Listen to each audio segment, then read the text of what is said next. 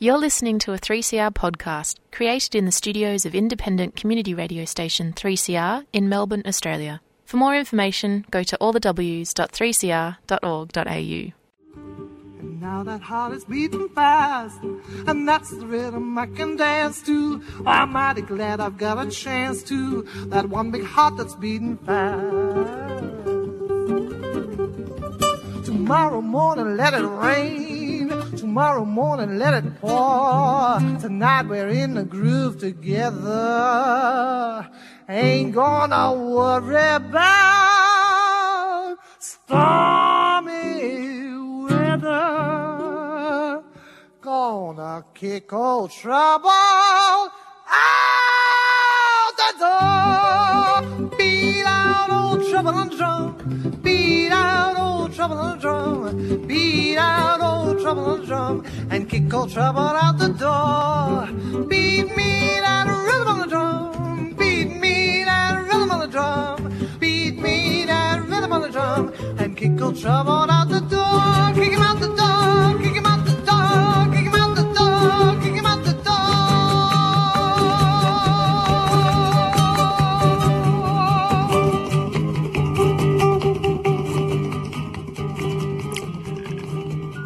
Welcome to Radical Australia on Community Radio three C R. This program is streaming on three c r dot org dot a u. My name's Joseph Toscano. The program is podcast, and the world's greatest producer, Kelly Whitworth, has put her hand into a different barrel today. She's gone to the three C R barrel and put pulled out the Madonna of Melbourne, Ayan Shawa. How are you? I'm good. Wow, that's a really lovely introduction. Thank you. Well, you're a very lovely person. I mean, you know, there's, now the station's in lockdown. This is very strange. This is like a, a three-way relationship. Kelly's on one side of the glass panel, I'm on the other side, and you're in another studio at three C R. So we're uh, very strange, but that's the way it goes. Mm-hmm. Now, look, this is a very simple chat. It only goes on for an hour, and it's all about you. Okay. Just an hour, okay. Just oh yeah, I know, I know. We're only going to scratch the surface. I understand that, but I know a woman who's been on the planet for as long as you have. We need three or four hours, but we'll just have to condense it in an hour. Now, what year were you born? nineteen eighty-five. You're just a youngster. Uh, it depends who's asking. Oh, it does. Well, compared to me, you're a youngster. Maybe not compared to Kelly and our listeners. Now. nineteen eighty-five. Do I, do I detect a faint accent there? Yes. So I was born in Somalia, so my background is Somali. You were born in Somalia. How long were you there for? So I was there until I was six, mm. and then we left because of the war. And then I was in Kenya for a year, and then I came to Australia when I was seven. Hmm. Do you have any recollections of life in Somalia? I do, but it's very, like, it's not vivid. It's just kind of like snapshots of Somalia. Um, and most of the memories have also been filled out by my family as well. Hmm. So sometimes I think, is it my memory or is it, is it a memory that was planted into my head? Um, so I remember, I remember just being around a lot of people.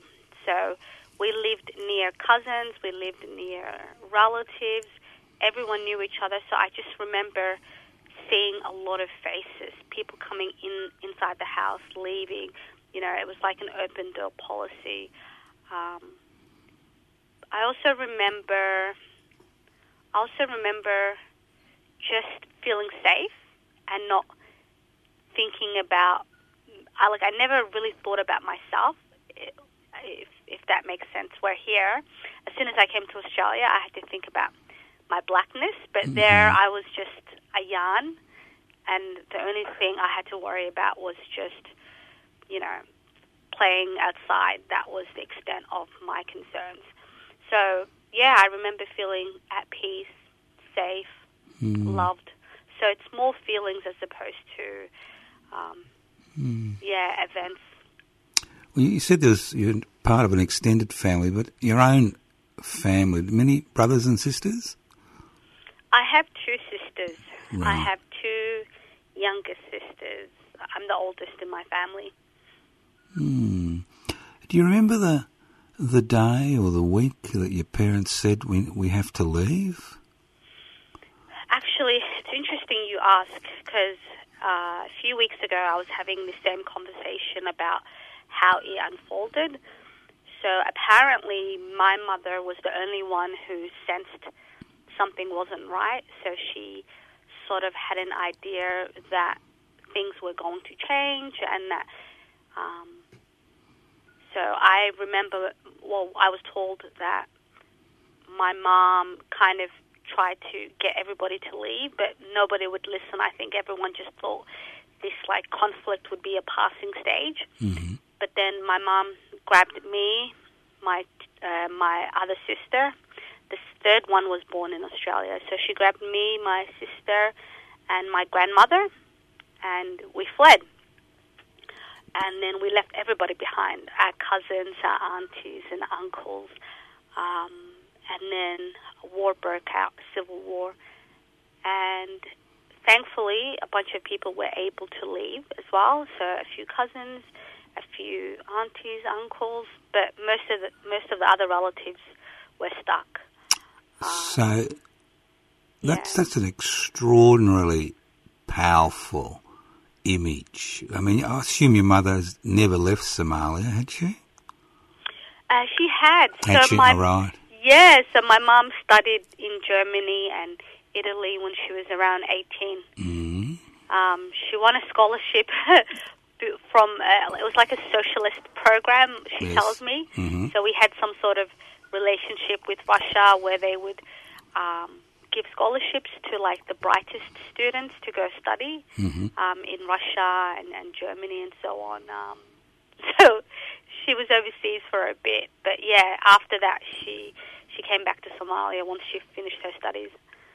And what, what was she studying? I actually do not remember. I, right. I don't think I asked her. I think it's still a sore spot. In my, in my family, there's certain things um, that we don't talk about. So we don't talk about anything before we came to Australia. Right, right. I assume that's a survival mechanism. Mm. I think so. I've tried, but mm. she's, you know, she doesn't. I think, I think it's a yeah. I think it's a painful spot for her. But her justification is that happened in the past. There's no point of bringing it up now. Mm. Yeah, just don't look back. It's a great philosophy. It's my philosophy in life. So maybe I've got a lot in common with your mum. Because that's my philosophy. Don't look back. You just can't change what's happened. Mm. Yeah.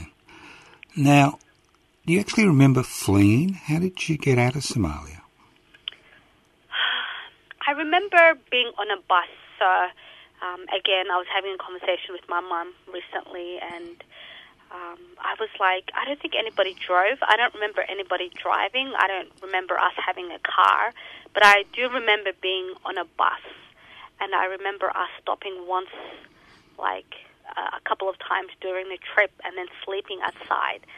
Um, and she, my mum filled in my memory and she was like, yeah, you know, a bus picked us up and it took all the families that were fleeing and then we all slept outside, kind of hid like far into the distance so we wouldn't be caught by um yeah soldiers, and that's all I remember from that.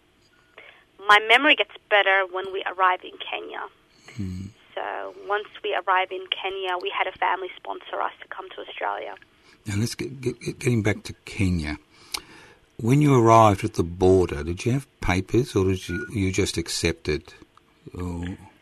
I'm I'm I'm not I'm really really not sure, mm. but I know that in Kenya it wasn't safe, so I know that we had to hide um, a number of times because at that time there were a lot of Somalis who were coming into Kenya, and I think there was a problem. There was just too many of us, and um, a lot of us didn't use the proper channels, and I'm using air quotes.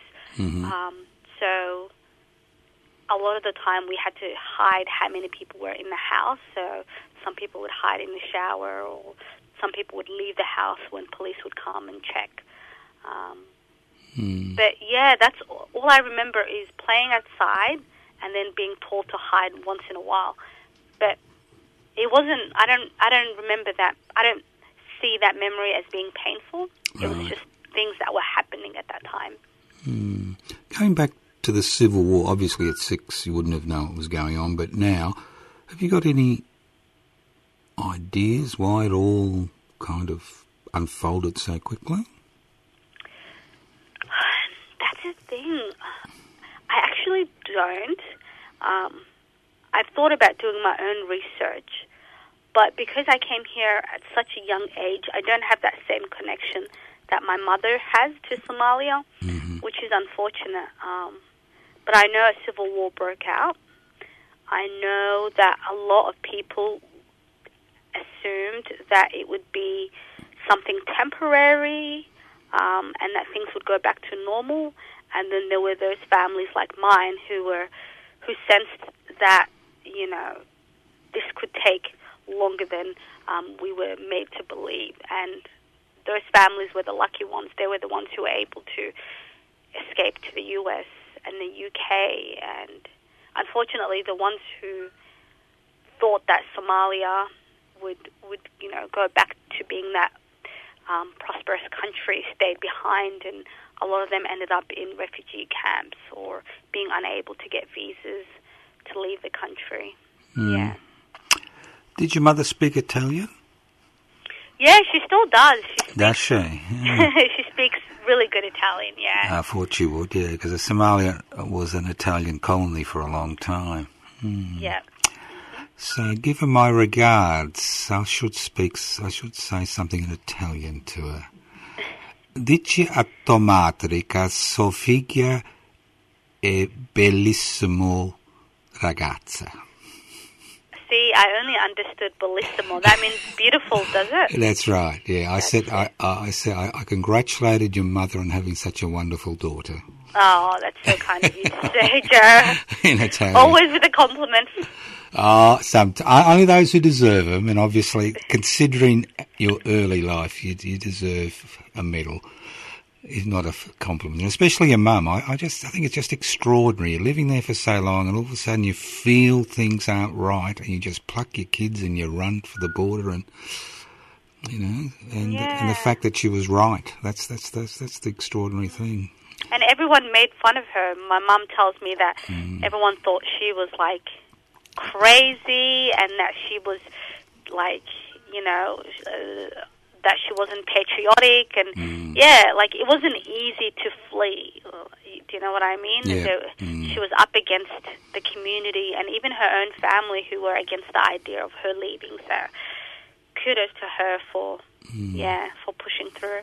Was it was it a kind of a traditional family structure, or um, in a way? So in my in my household in Somalia, it was my immediate family, so mom, dad, siblings. Mm-hmm. But then we also had my grandmother who lived there, and like the single aunties. So the aunties that hadn't been married, um, they would come and live with us occasionally and help my mother out. Mm-hmm. But then we had our uncle and aunties who lived right next door.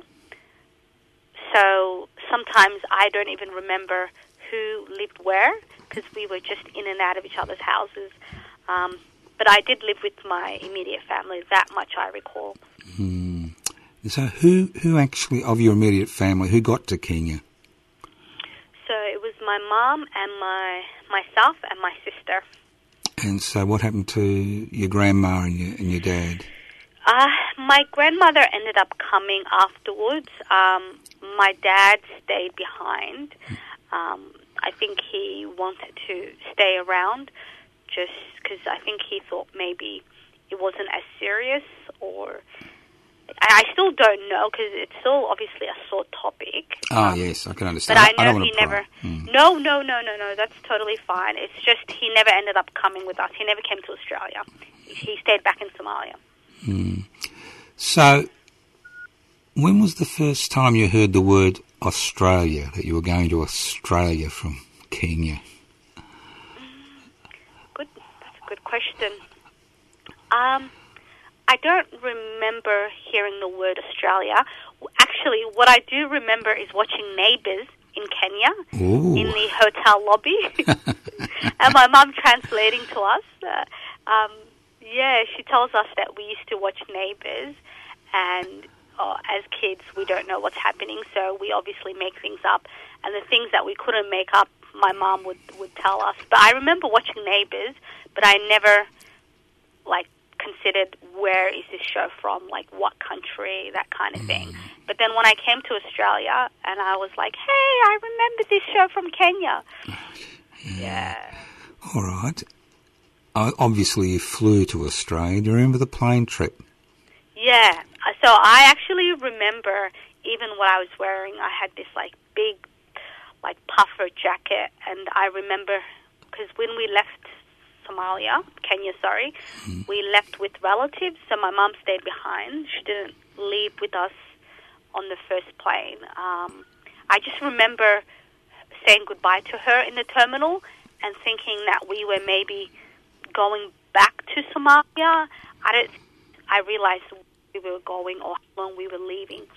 And I remember her crying and my dad trying to console her. And I still, I, I recall at that time thinking, why is mom crying? Like, what's the big deal?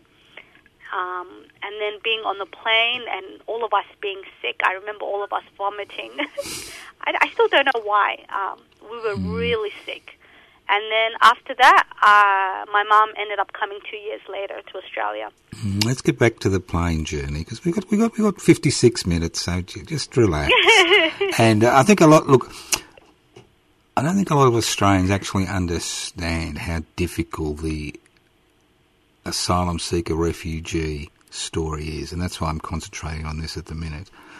So, on the plane, have you ever been on a plane before? No. No. no. So, so we came to Kenya by boat. So, so what did you what did you think? Here you are, little girl, what, six, on a plane with relatives. Your mum's not there. Your dad's not there.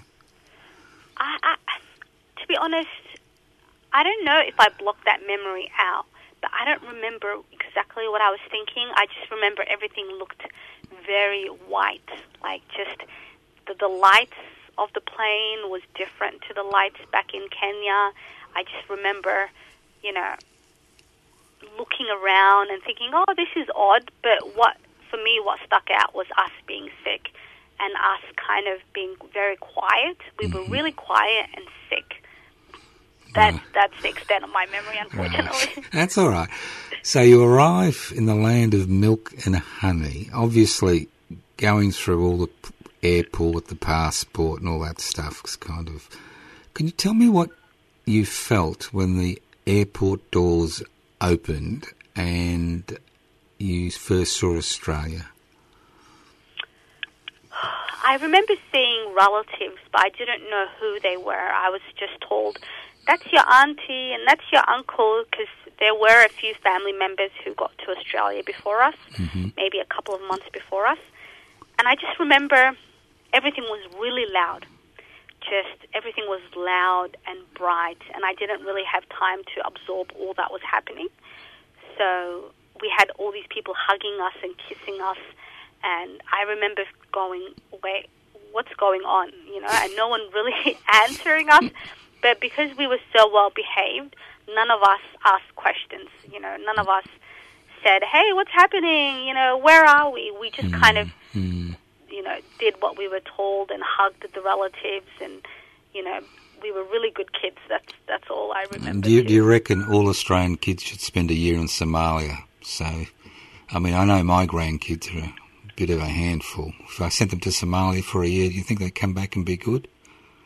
Um, probably. probably. I'm not...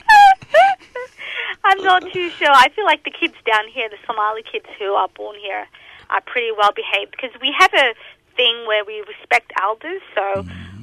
we're supposed to, you know, give them a lot of um, reverence. Like, you don't interrupt them when they're talking. You you only speak when you're spoken to. That kind of culture. Attitude. Yeah. yeah. Mm. So do you remember your first night in an Australian bed? I remember being in bunk beds, and mm-hmm. I was told that it was kind of like a like a hostel for refugees, mm-hmm. which is odd because we had relatives there, but the first night we stayed in a hostel, and I just remember bunk beds and just lots of noise, and our, our family, so there was like five of us, being right next to each other, so sharing bunk beds, and um, I just remember families going in and out. Like, I think there was a lot of Muslims there, because mm-hmm. I remember seeing hijabs, like headscarves. Um, but yeah, it, it still, I don't think it clicked to me what was happening. I think I just thought, this is the next stop of the adventure, or this is the next stop of where I'm supposed to be, but not really. I don't think I even thought about my mother, unfortunately. I think I was just kind of like, oh, okay, what now? What now? Well, that's, yeah. oh, well, you know, typical kid. What now? Forget about your parents. Yeah. I know, yeah, I know the feeling quite well.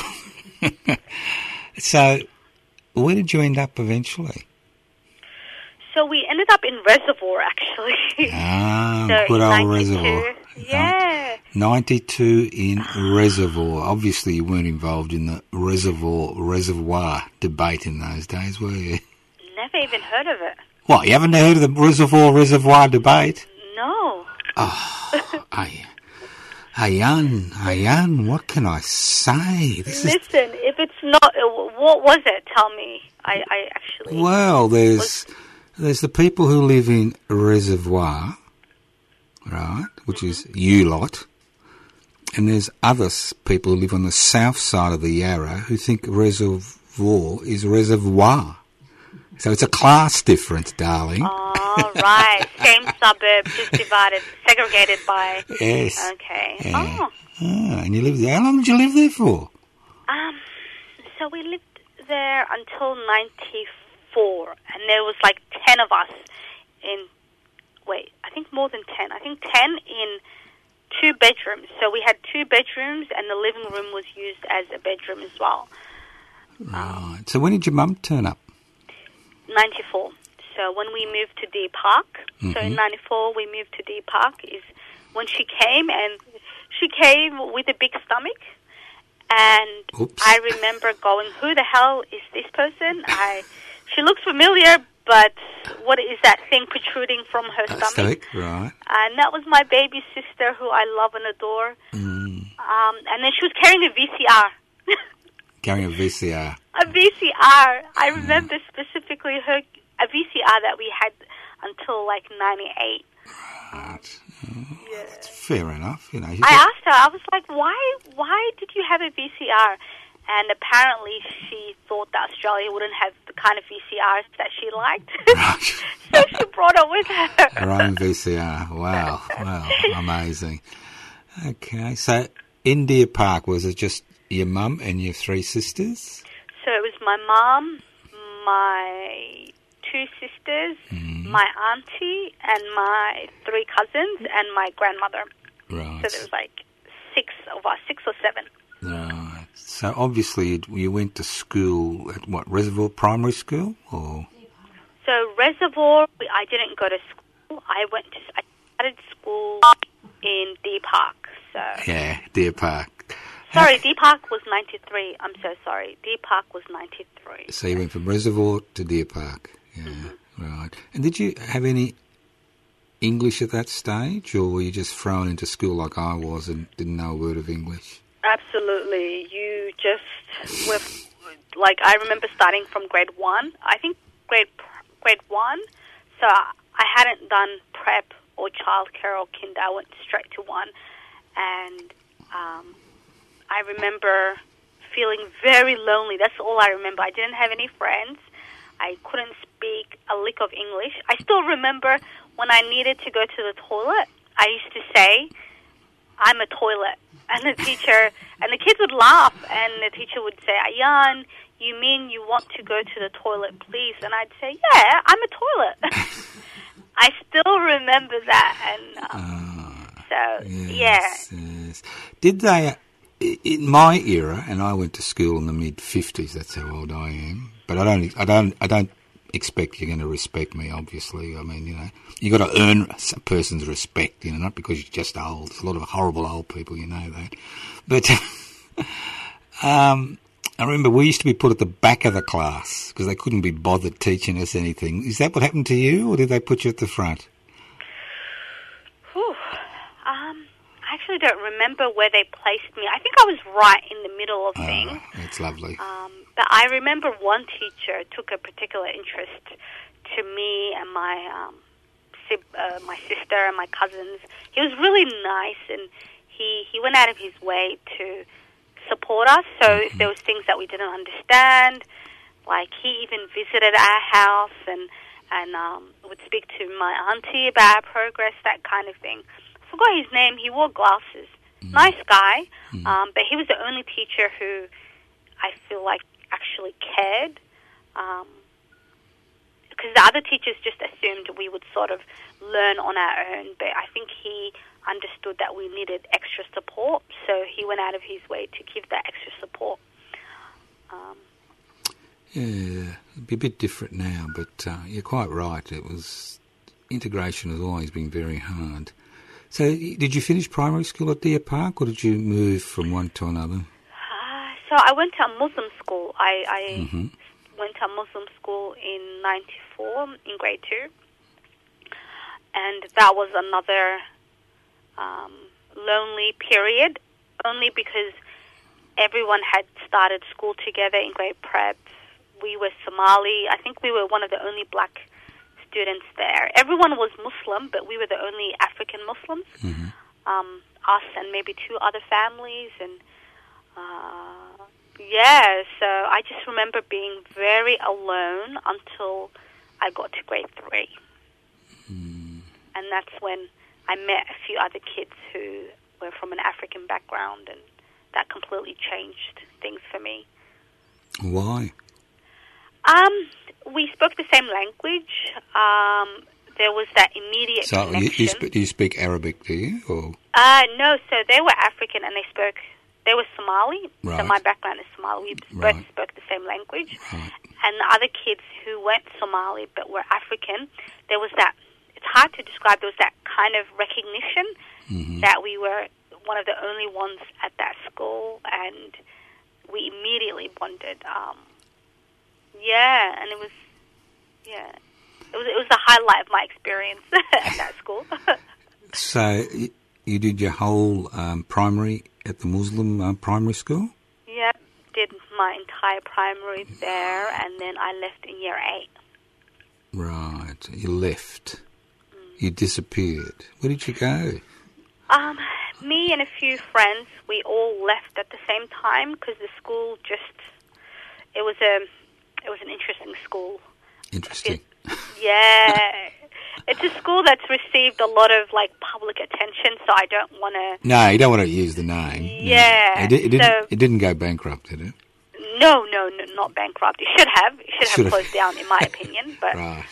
Um, yeah. yeah, so we all left, and then it was my first time going to a public school, um, and then it was another round of being the only one. Like, there weren't that many Muslim students, mm-hmm. and we started... when September eleventh happened. Um, so it was just like starting a brand new school. You're the only one wearing a headscarf. Mm. At that time, I wore a headscarf. Right. You're the only one wearing a skirt. You're one of the only other African students. And then September eleventh happens. And it was just, yeah, it was interesting. It just feels like every time I settle in, I moved away, and then I've got to start all over again. Right. So how did it affect you at school? Um, it just, it's, I don't know, like friendships became very hard for me. Um, I struggled to fit in only because I was taken out. So when I left Werribee, I had known everybody. I had gone to school with them since grade two. Mm-hmm. We all um, were from the same faith. And then I go to a public school where the kids, you know, the behavior was different. Like, they could speak back to the teachers. I remember marveling at that, going, wow, you can say that to a teacher? And you don't get smacked? Because we used to get hit all all the time. Teachers used to mm. hit us, and I thought that was very normal. And so when we would see kids speaking back to teachers and throwing things around and not being, you know, not getting into a lot of trouble, I was like, where am I? It, it felt like the jungle, to be honest. And, um, so, so, I what, so thought, what did you prefer, the jungle or being hit? Um, actually, I, I prefer not to be hit, definitely not to be hit. Um, but it's it's just odd, like teach kids being that disruptive. I found that very weird, but I also became disruptive. Um, right. So, yeah. I mean, now I don't see it as disruptive. Ayan, the adult, sees it as, you know, kids um, exercising their rights and autonomy. That I get. But at the time, right. It was a whole new world for me. So did you finish high school? Yeah, I finished high school in Gilmore Girls, so in Footscray. I went to a girls' school. Right. What are these choices you made or your mum made for you? So I left Northgate um, because I was struggling to fit in, and I was, you know, I missed out a good chunk of year nine. Mm-hmm.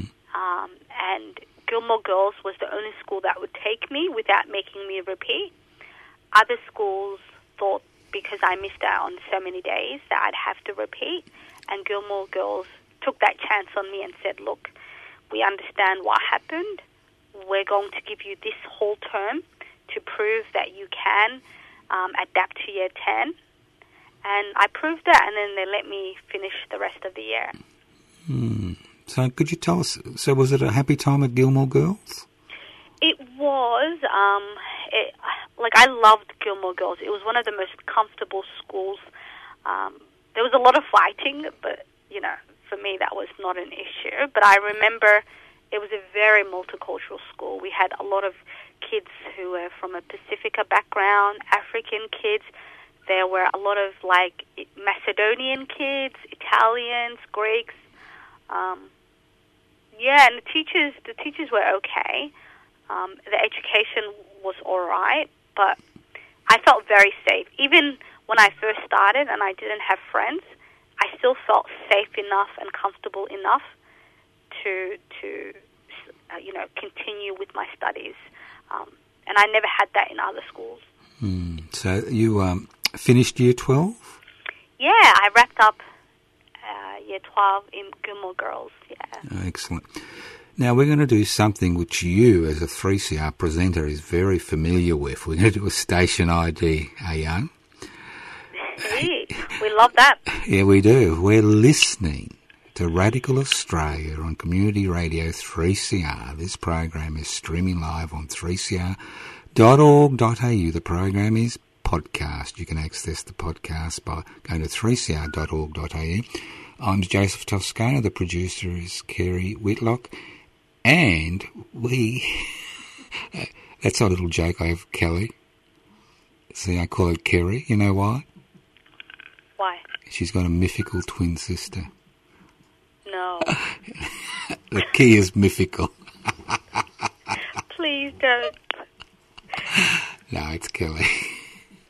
But I, I had to get something to stop her sleeping, and I had to do something. No. Kelly's one of my favourite three C R people. So well, I have to go and defend my sister in radio. Yeah, look, you can defend her as much as you like, but I'm actually speaking about Kerry, her twin sister, right? Oh, oh.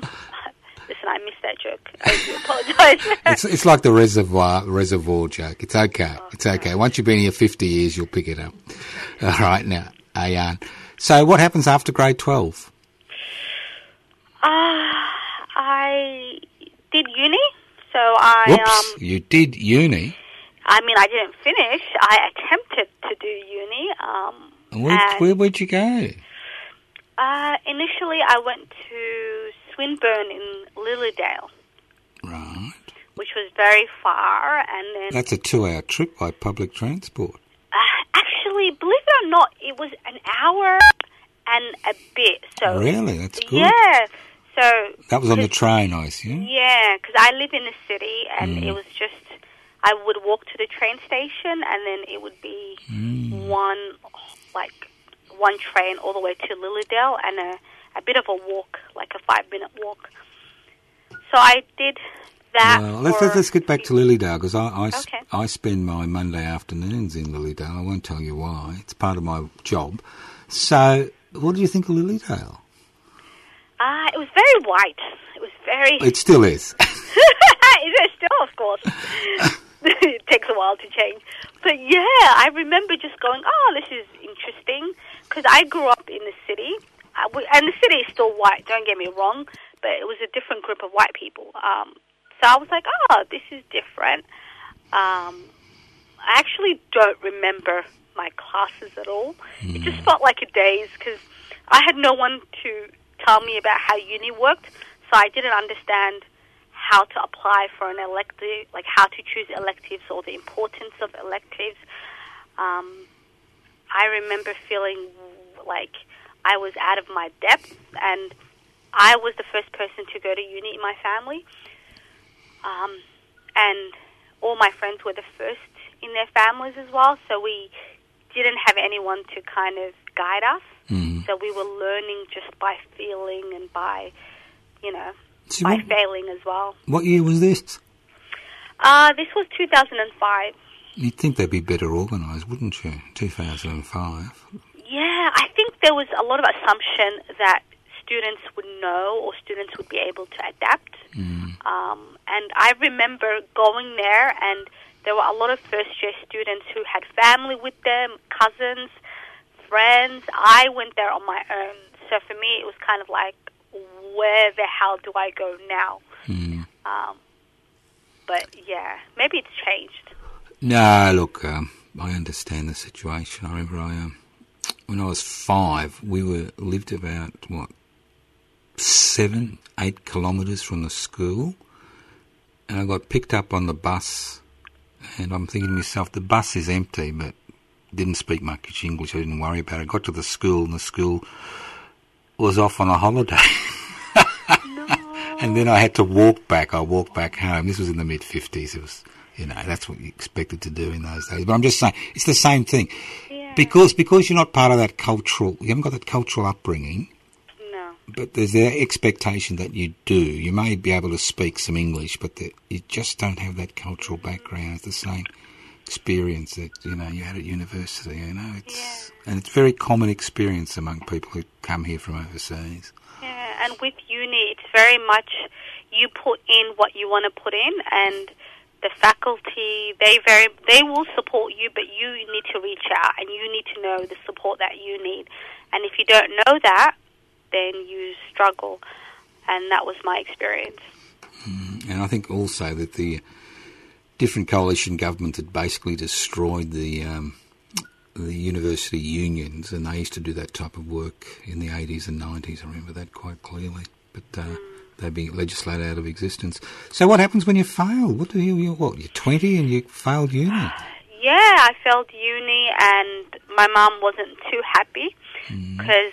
for my mum, she didn't have the same opportunities, but she did really well. So for her, her mindset was, you have all these things going for you, you know, you have, you can study with your, with lights, you have a computer at home, you can speak the language, why is it difficult for you to, to, yeah, to do the, um, but I don't think she ever considered all the other problems about fitting in. I don't think she even saw it as a big deal. For her, it was like, go there, do the work, forget about friends, forget about fitting in. Where for me, that was my concern. Mm, but, um, but but she would have lived in... Did she live in a closed Somalian community in Melbourne? Yeah, uh, yeah. So that's the difference, isn't it? Yeah. yeah. Everyone looks like her, and you know she worked at a um, she worked at A M E S, so the Australian, I forgot what they call Australian Multicultural yeah. Educational Services. Mm. She was a bilingual officer. So for my mum, she was able. She was always able to get jobs. Was able. Was always able to to um, manage stress, manage changes. Where for me, I always struggled. My mum's a, my mum's very much a survivor, and I don't have that instinct. So hey, look, I keep telling you, Ayan, you should take that leaf out of our book, your mother's book and my book. Don't look back. I'm slowly getting there over time. You'll get there. You'll get there. Yeah. So what does a young person who's kind of failed mm. university mm. in her mother's eyes, what do you do? Um, I think that exacerbated my anxiety, and I remember falling into like a deep, deep depression. Mm. Um, my first experience of depression actually was in high school, and I remember my welfare teacher noticing the changes, and it was my welfare teacher who realized that perhaps I could be depressed, and she asked my mother's permission to take me to see someone. Um, so shout out to her. I forget that teacher's name, but she saw something wasn't quite right, and I was able to get that support, and then that's how I was able to finish high school. And then when I got to uni, I went back to that place, and I didn't get the re- support I needed, because I think with my mother, she sort of thought, I thought this situation was over. I think in her mind, at that time at least, it was very much, I was depressed, I got better, that's the end of it, rather than it's something I have to live with and manage. Um, yes, I fell into a deep depression for a couple of years, did odd jobs here and there, um, and felt like a huge failure um, in my mother's eyes, because I respect her, as I've said, and um, I knew that I wasn't making the most of my talents or the most of my capabilities. Um, and thankfully, she didn't give me a hard time, but it was this unspoken sense of, you know, oh, your potential, you're, you're putting your potential to waste. And that is very hard, because you're already dealing with with so much things, you know, being an adult, starting university for the first time, you know, experiencing the joys and the um, struggles of adulthood. And then you've got the expectations of the community. Then you've got the expectations of your mother, mm. your own expectations. So it was a lot to deal with. Yeah, I think that's something people don't understand, that if you're a migrant or a refugee or an asylum seeker, it's not just the expectations of your family, it's the expectations of your community, because they see your failure as a collective failure. Absolutely, absolutely. Mm. And I get it, because a lot of them came to this country because they had no choice, and they're making the best of their circumstances. We're the next generation, and we're considered the lucky generation. So when we don't succeed, we're, we're seen as um, kind of putting all their hard work to waste. It's sort of like, why did I bring you to this country? And look how hard I struggled, only for you to spit it back in my face. Um, I think mm. over time now, parents have gotten better and wiser, but maybe fifteen years ago, that wasn't the case. It was a bit of, mm. you know, yeah, well, they, what they, you're doing with your life. They had, look, it's been going on for generations with different waves of migration. Absolutely. People, people, what happens is we're basically the infantry. They've settled in, and they're kind of, you know, they're a bit Australian, a bit Italian, a bit wherever they come from, and they kind of are kind of in a little cocoon of their own making, most people in that situation, with their own community. But it's the children that go out there who have to interact with the wider world, and we have to make our way, and it can be exceptionally painful and difficult, as you said. So how did you get out of this? Uh, I was able to find people who were in a similar boat, so um, young Somalis who also felt like, you know, failures, quote-unquote failures in the eyes of their family and community, and we bonded. And I think that, for me, changed my mindset and made me realize that what I was going through was very difficult, and that I should not, you know, beat myself over things that are out of my control.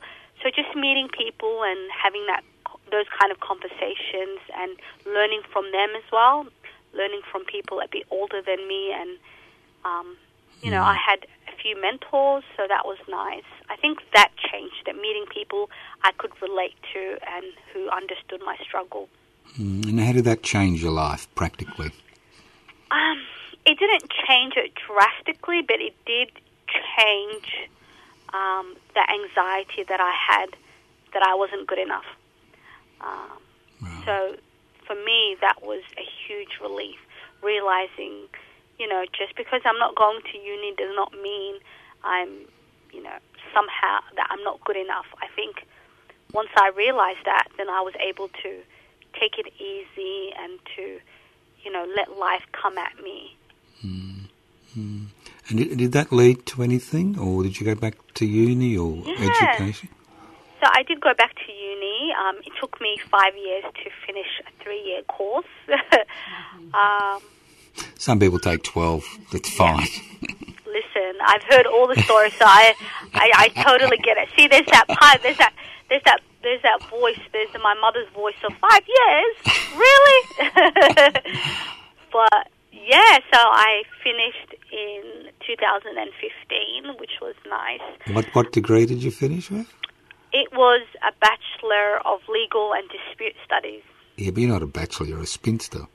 A spinster? What's that? Spinster as in like a single woman? Yes. Oh. That's the joke. That's another of those Joe, cultural jokes. Your, jokes. your jokes are killing me today. uh, no, it's all right. Now, they say you, you become a Bachelor of Economics or a Bachelor of this. When I graduated initially, it was a Bachelor of Medicine, which is all right, but I wasn't a Bachelor then.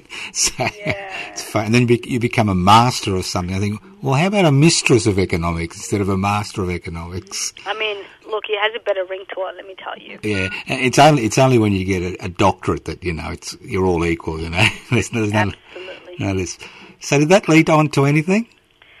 Ah, uh, no. So I actually don't even remember what I studied or oh, look, or anything like yeah, that. Yeah. I think I did that more um, just kind of to prove to people that it can be done. So I finished that. Um, but yeah, so I did a bit of like community work, so um, supporting people who are like new to Australia, like with settlement, that mm-hmm. kind of thing. Um, mm. I did a bit, bit of, like, project work, project assistant. So just bits and pieces. Um, yeah, and then I joined three C R, and that has completely changed my world. So I've had to rethink the way I do things and the way I live and that and that sort of thing. Mm, yes, we are a corrupter of youth. You really have. You took a little poor Somali girl. Yes. And you, yeah. You're you blaming me personally. You bla- person. You're blaming me for this. I'm blaming. I'm blaming the collective, this entire family. Yeah. Look, I uh, I, I met a, a woman a few years ago who's who's now in her fifties. Has been listening to one of my programs since she was fifteen, and she blamed me personally for putting her on the radical path. Wow. But, that's the thing at three C R. People start, you know, once you join this, yeah. like, group of misfits, it's kind of hard to leave. Excuse me, the rest of the world are the misfits. We're the only normal ones, okay? Oh, really? We're Get the it sane right. ones? We're the sane ones. We're the sane people in an insane world. Mm-hmm. This now, is very so. I'm interested in something you said. Oh, we'll talk about your three C R thing in a minute, but I'm interested in something you said at the very beginning. You said you didn't wear hijab. You did as a youngster, but you don't wear now. Is there any particular reason you made that decision? Oh, um, well, when I first started wearing it, I didn't have a choice in wearing it. Mm. So I went to a Muslim school, and then where I grew up, everyone around me was Somali or was from a Muslim background. So we all wore it, and I was never forced by my mother. It was just more as a way to fit in with the people I was hanging out with. And then I got to year eleven, and I was like, oh, let me just try taking it off. And I took it off, and for whatever reason, I never put it back on. So, mm. unfortunately, no grand statement. It was just something no, no, I decided, and yeah. then I never yeah. went back to. Yeah, well, most people, it's not a grand statement. It's just something that happens as you as you grow older. But you'd be surprised. I think sometimes people assume that there's some sort of big story like, oh, I threw off the shackles of my hijab and now I'm a liberated Westerner. Nothing like that. No, no, no. It's just, yeah, you're right. I've, I've got a, f- a number of Muslim women friends, and, you know, some wear, some don't, and some do it some days and some don't other days, you know. It's yeah. just how the mood takes you. Now, so do, do, do, do you still have a religious faith, or is that kind of diluted? Um, I have, like, I'm I'm a practicing Muslim, well, mm. as practicing as can be. Mm. Um, I'm, like, I fast, I try to pray, so Muslims were expected to do, like, these five um, things. So maybe I might do two out of the five. Mm. Um, yeah, I still believe it's just, yeah, for whatever reason, I'm not as practicing as, like, let's say my sisters or my mm. mother. Mm. Yeah, my, my parents were what we call Christmas Christians. Ah. They go to church on Christmas Day, and that was it. Yeah, I mean, because there's There's a lot of beauty in the cultural aspects. Mm. The cultural traditions are really mm. fun and, and community-oriented, so I can see why people would do that. Mm. What's your best Eid present you've ever had? See, we never get Eid presents. We have more... I don't think I've ever got an Eid present. You're kidding. No. When we were young, we used to have this thing where you'd go to relatives and then you'd stick your hand out and they'd give you coins. Mm. Um, so we used to go to, we'd have bi- family barbecues, and then you'd go to all the relatives and stick your hand out like Oliver Twist, and they'd give you more. Yeah, I think they give you lollies here, but that's all right. No, no, we were too savvy for that. We said, pay. Pay. Give us fifty cents now. Now, oh, I can understand, yeah, yeah. You've got, mammon's become your god, hasn't it, money? Yeah, yeah, you little kitties, little brats. Mm. So, when did you find out about three C R? Um, two thousand, twenty sixteen. Mm. So, I found out about three C R through Areej, Areej Noor, mm-hmm. who used to do a show here. And then I used to come and visit her when she would do her show. And I thought, oh, this is cute. What's this? What's this over here? What's happening? And um, and then I started at reception. And then I used to do the phones. And then I would listen to shows. And then I was kind of inspired, I suppose. I thought, oh, this is interesting. And I realized we didn't have a lot of African shows. So I was like, mm, maybe we need a bit of more African voices. So I stepped up and I did a breakfast show. Oh, that's um, tough. Oh, oh, let me tell you, Joe. Oh, oh, it's just... Never again. I mean, I, how many months did you last? Um, I started in two thousand seventeen and left two thousand nineteen. Two years? Yeah. You're you're you're, you're my heroine. That's, that's, that's two years on breakfast. Yeah. What? I remember interviewing you as well. You I, interviewed me. Oh, yeah, I'm not sure if you remember. Well, I, I'll pretend I did. Was, was was I rude as normal, or was I polite? No, you were really polite, and you gave me a lot of good information. Good, and, and you were kind. You were very kind. That's what I what I remember. You were very generous with your time. Yeah, I, I can be kind to nice people, but never, oh. never. Can I give you a little hint about radio? Nobody's listening, so never be kind to your producer when you get a producer. Okay, you, you, you got to make them work, because see the way it works. In radio, it's like this. There are draft horses and show ponies, right? You're a show pony, I'm a show pony. Kelly's a draft horse. She does the work, all right? Yeah, no. Is that Kelly in the background? I love it. yeah, yeah, I know. Did she train you, did she? Um, I... Oh, no. No. No, not train me. But I remember I met Kelly when I first started, mm. and I remember chatting with her, and I remember thinking, oh, she's really lovely. Um, yeah, she is. Uh, I know. It's terrible. Yeah, and, and we, we, yeah, and we kind of swapped stories about studying, and yeah, we hit it off since then. Oh, that's wonderful. So you, you kind of intimated that you actually moved from breakfast to your own show. Is that correct? Yes, yeah, so I started. I started with breakfast, and then I moved on to. Actually, I moved on to a national radio program, so Woman on the Line. Mm-hmm.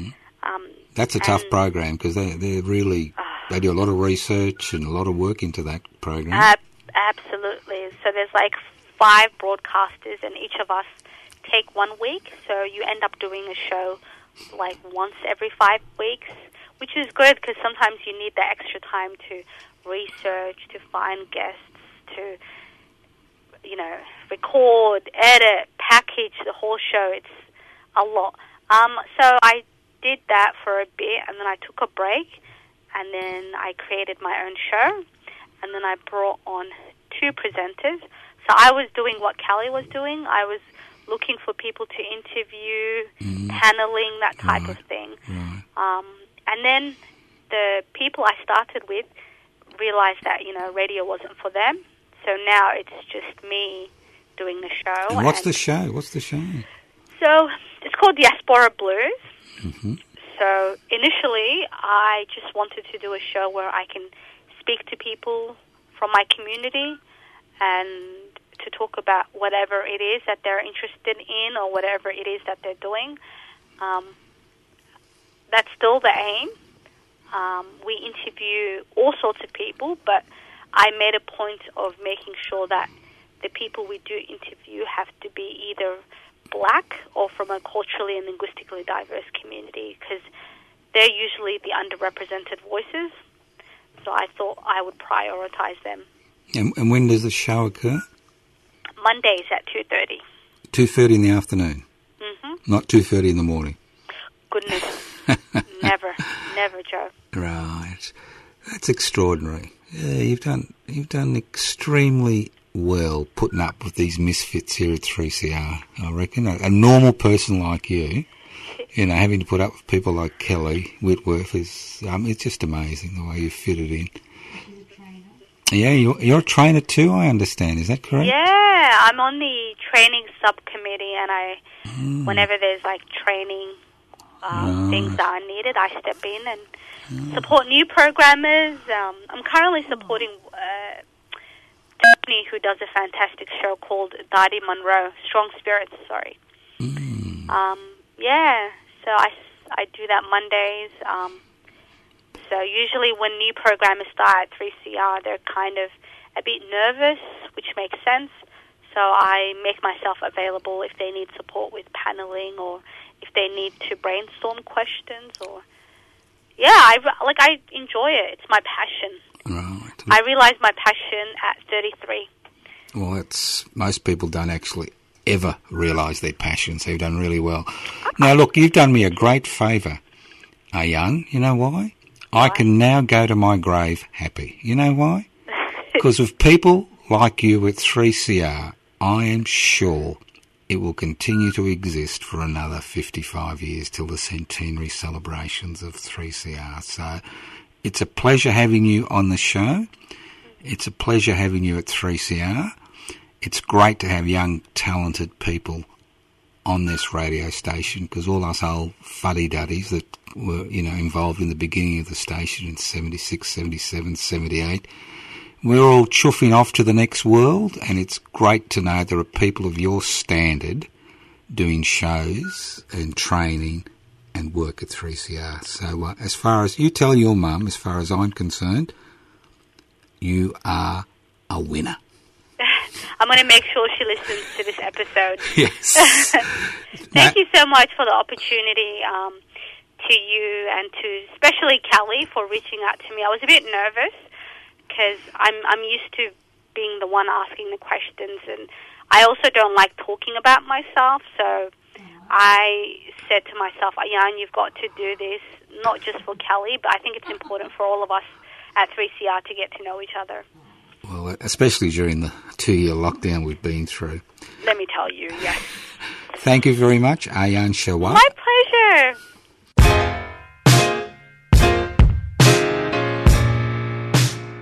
So, here you are, too foreign for home, too foreign for here, never enough for both. Ijuoma Umebino, Diaspora Blues. What makes you smile? And adds a spring to your step. What does it mean to belong? And how do we build a home away from home? Diaspora Blues is a show that contemplates what is and what could be. Join Busto and Bigwa every Monday at two thirty on three C R Community Radio. Produced, Produced by Ayan. You've been listening to a three C R podcast produced in the studios of independent community radio station three C R in Melbourne, Australia. For more information, go to all the w s dot three c r dot org dot a u.